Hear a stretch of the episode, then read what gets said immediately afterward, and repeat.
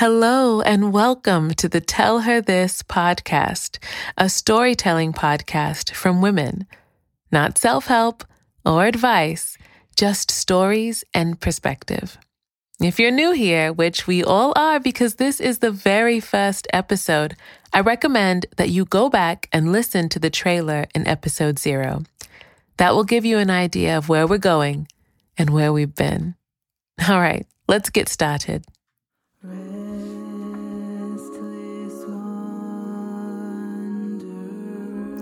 I'm your host, Rochelle Rice, and you're listening to the Tell Her This podcast.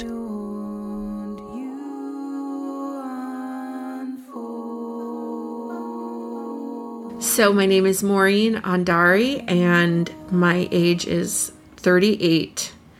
I'll be 39 in April. So, I'm 38, I'm coming up at 38 and a half. My friend Maureen is generous and engaging, witty and direct. She's a music artist and a successful real estate agent and is married to a supportive partner and is the mother of two adorable twin girls. Her life is good and sweet, but like most of us, her journey to this point was winding and not without its own places of darkness and heartache. Growing up,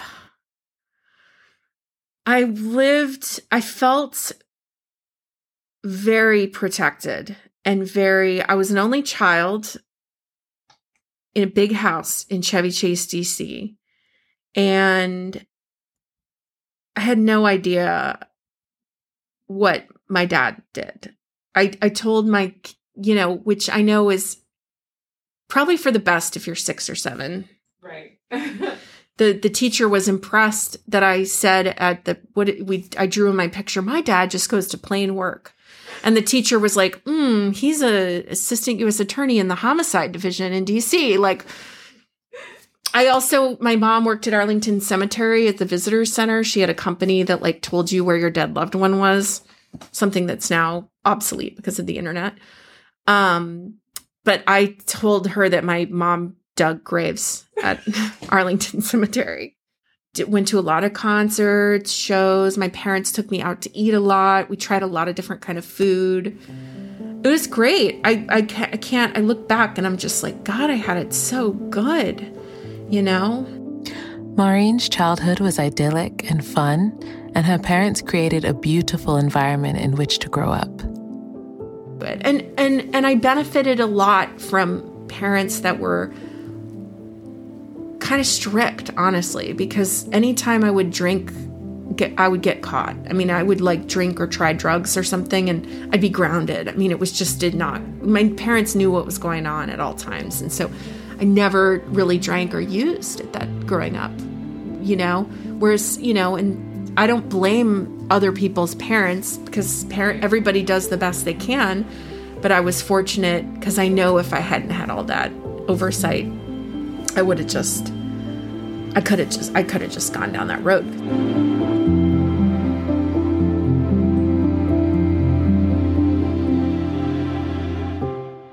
After high school, Maureen left home to pursue degrees in English literature, creative writing, and political science from NYU.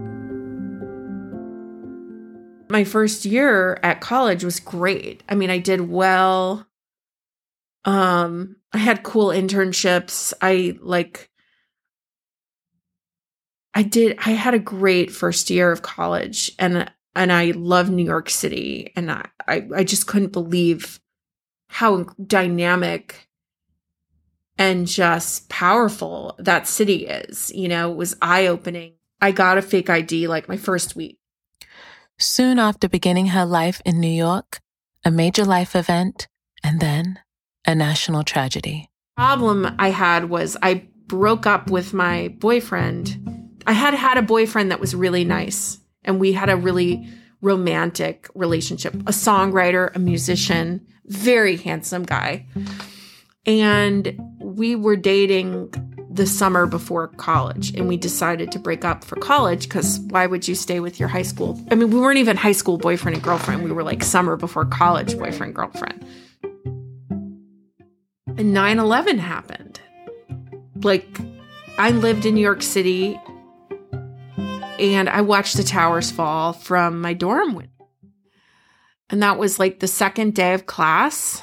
I remember I was supposed to go to my, I was very looking forward to this poetry workshop that I was in a seminar with this guy, David Lehman, who's like pretty famous in the poetry world, which isn't saying much, by the way. Um, but anyway, I was supposed to go to the seminar and instead class was canceled for a week and, you know, it was complete chaos and national trauma and it was insane. And the whole experience kind of put a damper at the beginning, like it pushed everybody back together. So I ended up getting back together with that boyfriend. And it was a it was kind of a challenging relationship and it was a little I don't know. We were on and off again. It was very rocky, but I was super in love and it was a very authentic love. Definitely my first love, real love, I guess. Um and the last time that we broke up, I just couldn't handle it. The first time I was okay, I did it and I went out with other people and was having fun and drinking at that point was just enjoyable. It was like it was a it was very sex in the city like Cosmos yeah. with an older man yeah. having fun totally in control. Everything good, you know. Never got that drunk. One drink, two drinks, you know. Didn't do drugs at all. Um good grades, you know, fun time in and out of this relationship, but mostly it was great, fine. Then I guess it was my second year and the breakup was really bad and I was devastated and I didn't want to break up. And that was not acceptable to me because he did. And it was really bad. And I just couldn't, I didn't want to accept life on life's terms. I didn't want to accept reality. And so I just, that's when I started drinking to excess.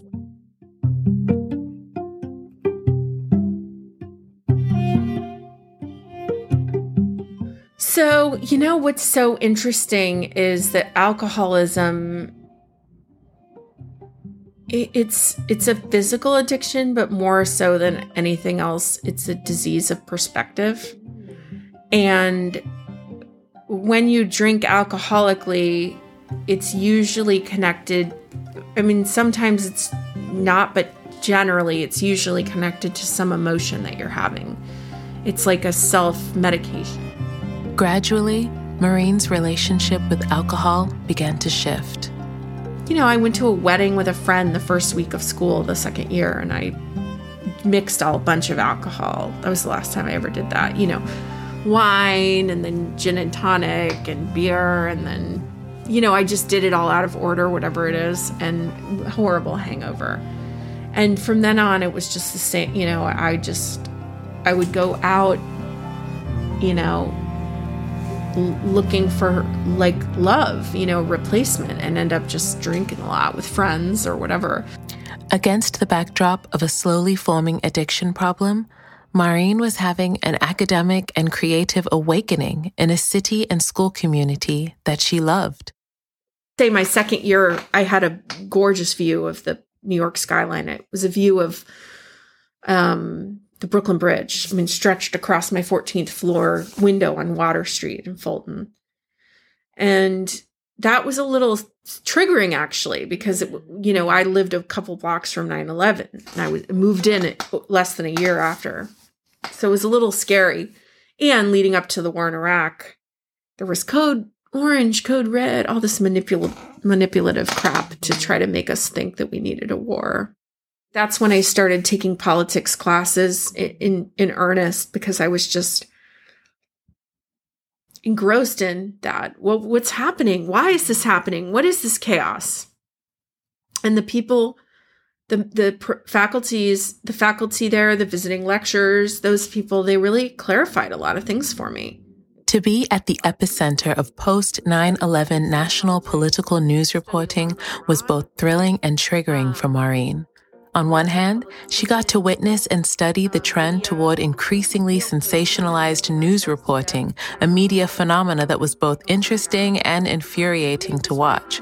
On the other hand, her drinking was becoming more and more of a dependency.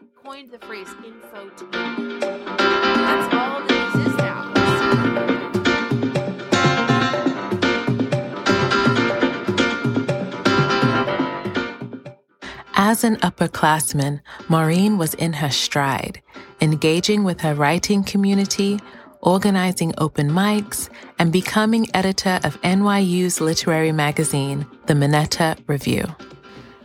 I loved that community. I loved the other kids who were involved with the literary magazine. They were just nerds and we were just like would debate over poems and just like scream at each other because we cared so much about we would analyze every submission every week. Oh, this poem sucks because this or this poem's amazing. People would fight and then we'd all vote and there could be a poem you thought was incredible that everyone else thought was lame. I'd like to think that the magazine held a little more clout than your average university literary magazine because it was at NYU. Mm-hmm. So we would p- print these things in Chinatown at a press, and then we would be putting them in coffee shops, like in the village. You know, I was like, that's pretty cool. As editor, during her senior year, Maureen decided that each magazine issue should have a theme. Her first edition, the bar issue. My first issue was called the bar issue. And I wrote this editor's note about, and it was really nicely written, but it was about how bars are so important to literary culture because drinking shifts your perspective mm-hmm. and peop- and there's a great literary tradition of like whatever like who's that alcoholic guy with the six-toed cats? Being an alcoholic is just it's not it doesn't define your life. Mm-hmm. It just it's a it's a baseline it's it's it's there underneath everything. But i still had a great college experience that i absorbed a lot from. And i loved my school. And i i loved it was a great place for me. When you're that young i mean 20 21 you can get you can you have a lot of emo- physical stamina. I shudder to think what it would look like for me to relapse right now. I have 14 years of sobriety now and I'm like, I'm almost 40. So I'm like, I don't, I couldn't be functioning. I mean, I, I can't function if I don't have enough sleep, you know, let alone if I was hungover. You know, this is a view of addiction that I don't think we ever really deal with because it doesn't have the typical rock bottom, I've lost everything narrative. Here's this young, seemingly successful, and well adjusted woman who regularly drinks too much, whose personality and ability is gradually being overshadowed and sometimes defined even by her addiction. It's like my life was bigger than the alcoholism, but the alcoholism was a, like a vein that occasionally would define it, you know? And I think I gave it a little too much credit the alcoholism. Like I was like I didn't give myself enough credit, you know, and my psychiatrist and stuff um you know, at the time was trying to get me to quit smoking weed because he said it's not good for your mental health. I was like bipolar diagnosed at this time. And he was like, you know, you'll find that you're more creative and productive if you're not using drugs or drinking. And I was like, that can't be, you know, like you know, I just couldn't believe it. But I think that at, at its heart, when an artist thinks that their creativity comes from drugs and alcohol, there's it's because they're insecure and they can't stand in their own truth and power. Sometimes, you know, when you're in recovery, you tell you tell your story a lot and it's always focused on the using and the destruction and why you had to stop. Why it was so such a blessing and such a gift to become sober. And that's great and that's constructive and that's useful and it helps other people get sober because once you get to a point where you need to quit, you're in a really dark place. But that kind of storytelling doesn't leave room for the nuanced reality that life was still really good. I was still very privileged, very blessed. I was in a great place. And that both things are true.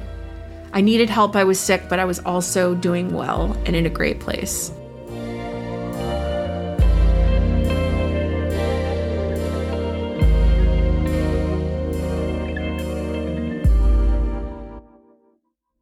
If you or someone you know is struggling with addiction, please call the Substance Abuse and Mental Health National Hotline at 1 800 662 4357 that's 1 800 662 HELP.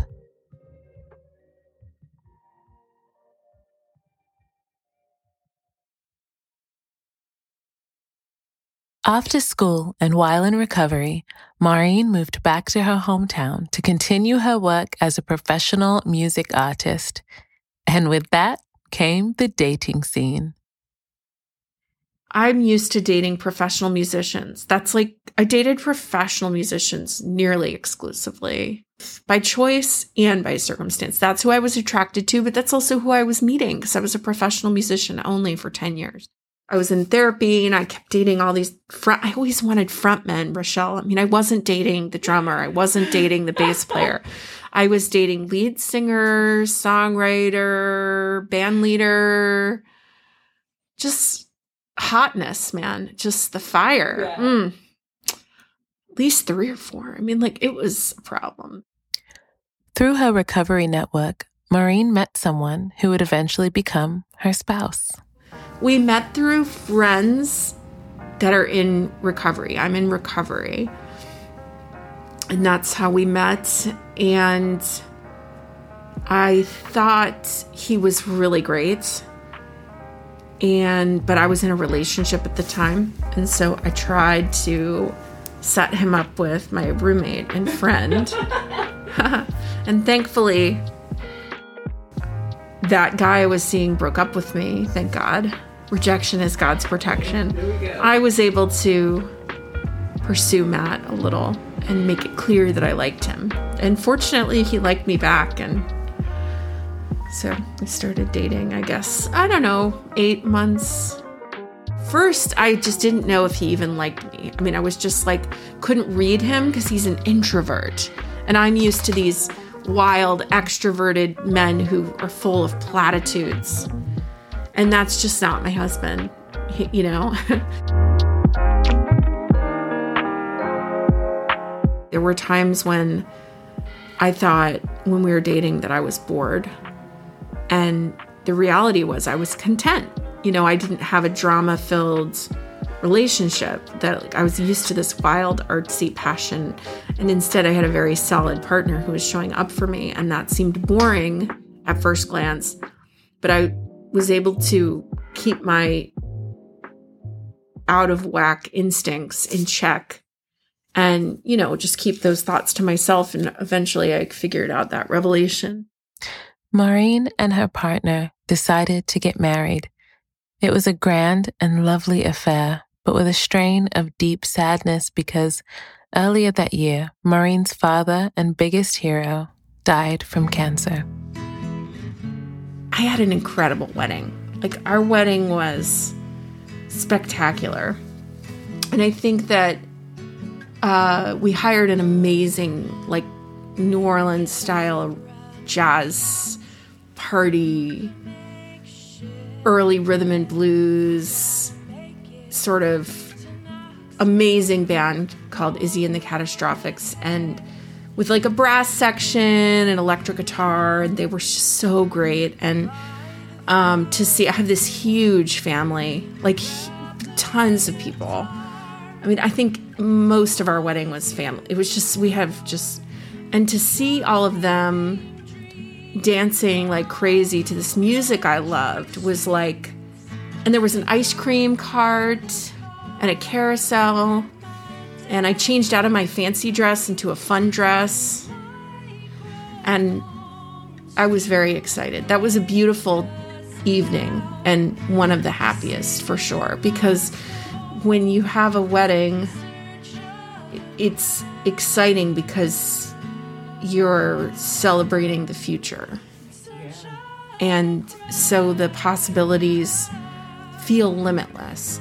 And you feel supported, right? You know, you walk down the aisle, and even though my dad wasn't there, I went down the aisle with my mom. I just saw all these faces that loved me, you know? And I was in the church that I grew up in. And I was, and my husband's incredible. I knew I was marrying, you know, a wonderful man. He had been there helping caretake for my father when he was sick and was with us the night he died. So there was a lot of, even though my dad wasn't there and that it put a damper on it, it's he, it still felt like he had died that year, and so it still felt like he was there. It's it felt connected. I felt connected. We all felt connected to him, and he was mentioned a lot You know, it wasn't about him, but he was honored. And um, that was a really amazing day.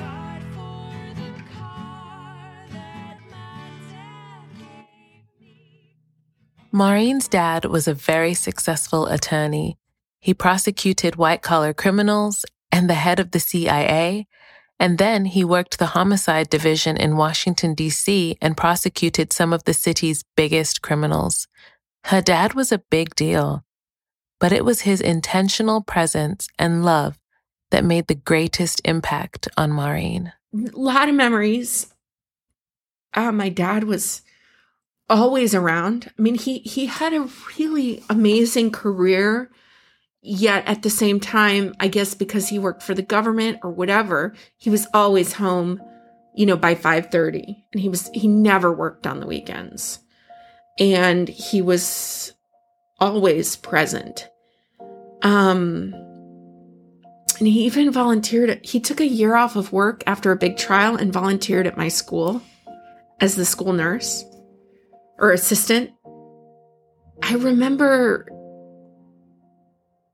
he took me to fly a kite. I was seven and we got, we, I don't know whether we took off school or what, but I just remember it was just me and him. And we went to get a kite and we went to go fly it and the kite blew away. So we went back and got another kite because I wanted to. We did it again and the kite flew away again.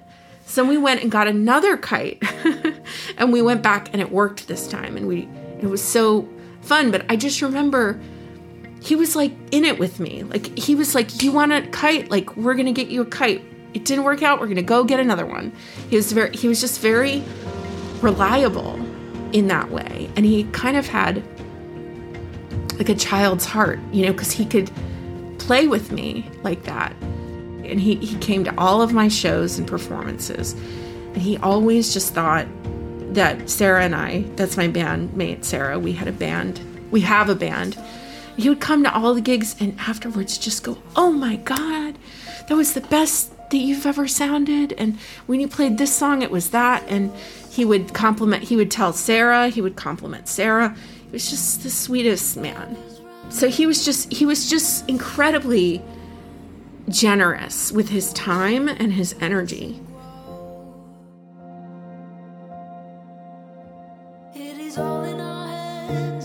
One of the the best moments for us and something that I just hang on to. It's just something that I can hang my hat on. And this is this is why you should always ask the questions that you want to ask and you should always say what's on your mind to your loved ones. Because if I hadn't have said what I said, I would have never gotten this valuable information. I said, I'm really sorry, Dad, that um that I didn't, you know, have kids before you were sick. And he said, Oh, that's fine. That's okay. I don't need anything more. You're enough. I don't need anything else.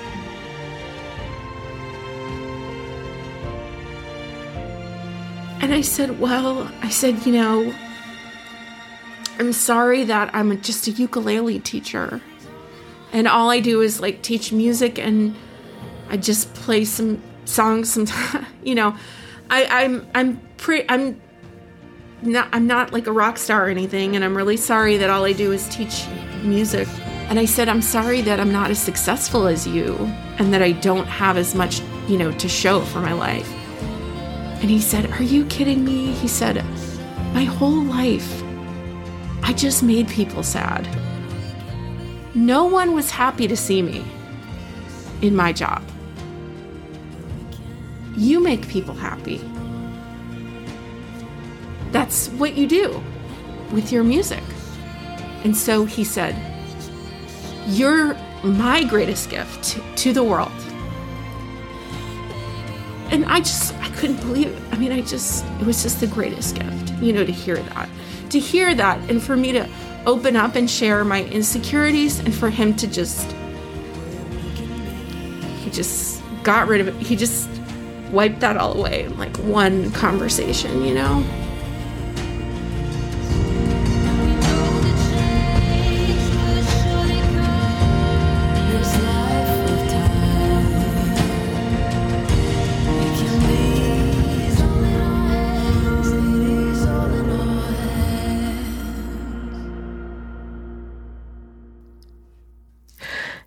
Gratitude to Maureen for her time and her stories.